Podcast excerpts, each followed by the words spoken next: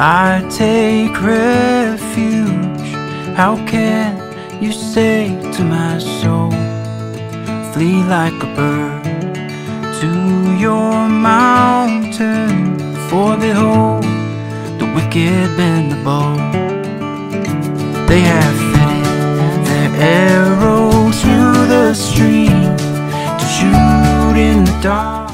Hello and welcome to week two of a series that we've called Songs for the Journey, looking at some of the Psalms' themes of landscape, nature, and journey, and also some of the work and words of the Reverend Martin Luther King Jr. Uh, so, a question for you Do you like the stars? And hey, who doesn't? Uh, during the lockdown era, the British general public were asked to take part in a nationwide show of appreciation for the staff of the National Health Service. Uh, the organisers of the Clap for Our Carers initiative planned a round of applause each week as a display of gratitude to doctors, nurses, and all those who tackled the COVID 19 situation. Uh, I am very glad to live in a country with a functioning health service, and I am grateful for the care and assistance I've received when I've required it. And although an imperfect system operated by imperfect people, I'm sure most of the country and most of the people listening to this could say they have been supported in one way or another by the NHS over the years, and for that they are thankful. Our medical professionals are sometimes called, and I would echo this, stars.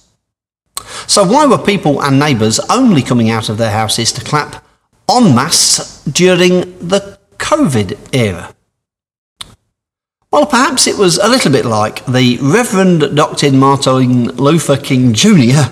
said, only when it is dark enough can you see the stars? Maybe it is in life's bleakest chapters that the courageous, noble, selfless, and lovely become more apparent. It is when we have the least amount of light around us from other sources that the stars can be seen most clearly. If you have ever been underground, whether it was caving or going through the Ramsgate tunnels, when they have turned the lights off, or something of that ilk. You may have experienced the feeling of being in the pitch black.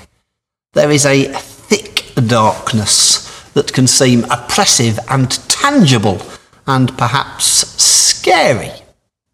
I'm not especially afraid of the dark, but in those moments, you would be grateful for any light. Uh, of course, in the cultures of biblical times, and particularly in the more rural communities, there was nothing much in the way of streetlights. Perhaps the rarity of it made light more precious to them and appreciated. Perhaps that is why light is sometimes used as a metaphor for God, because perhaps it is when we are in our darkest and most difficult or most dangerous situations that the things that bring us comfort, safety, or help are most valued. Uh, one of my favourite Psalms is the 27th, and it touches on these themes. It says, The Lord is my light and my salvation. Whom shall I fear? The Lord is the stronghold of my life. Of whom shall I be afraid?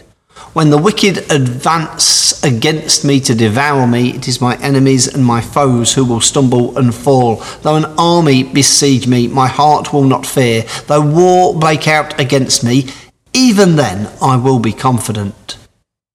One thing I ask from the Lord, this only do I seek, that I may dwell in the house of the Lord all the days of my life to gaze on the beauty of the Lord and to seek him in his temple. For in the day of trouble he will keep me safe in his dwelling.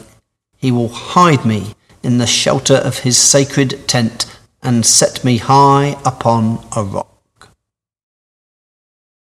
I have no doubt there will be people who are listening to this who will be going through some form of dark times. This could be to do with health or mental health. It could be relational or financial or due to a bereavement or any number of things. Whatever your darkness is, uh, my prayer, and I think a real possibility for you, is that you could find God as a source of light and comfort and safety and help and strength. May God help us all.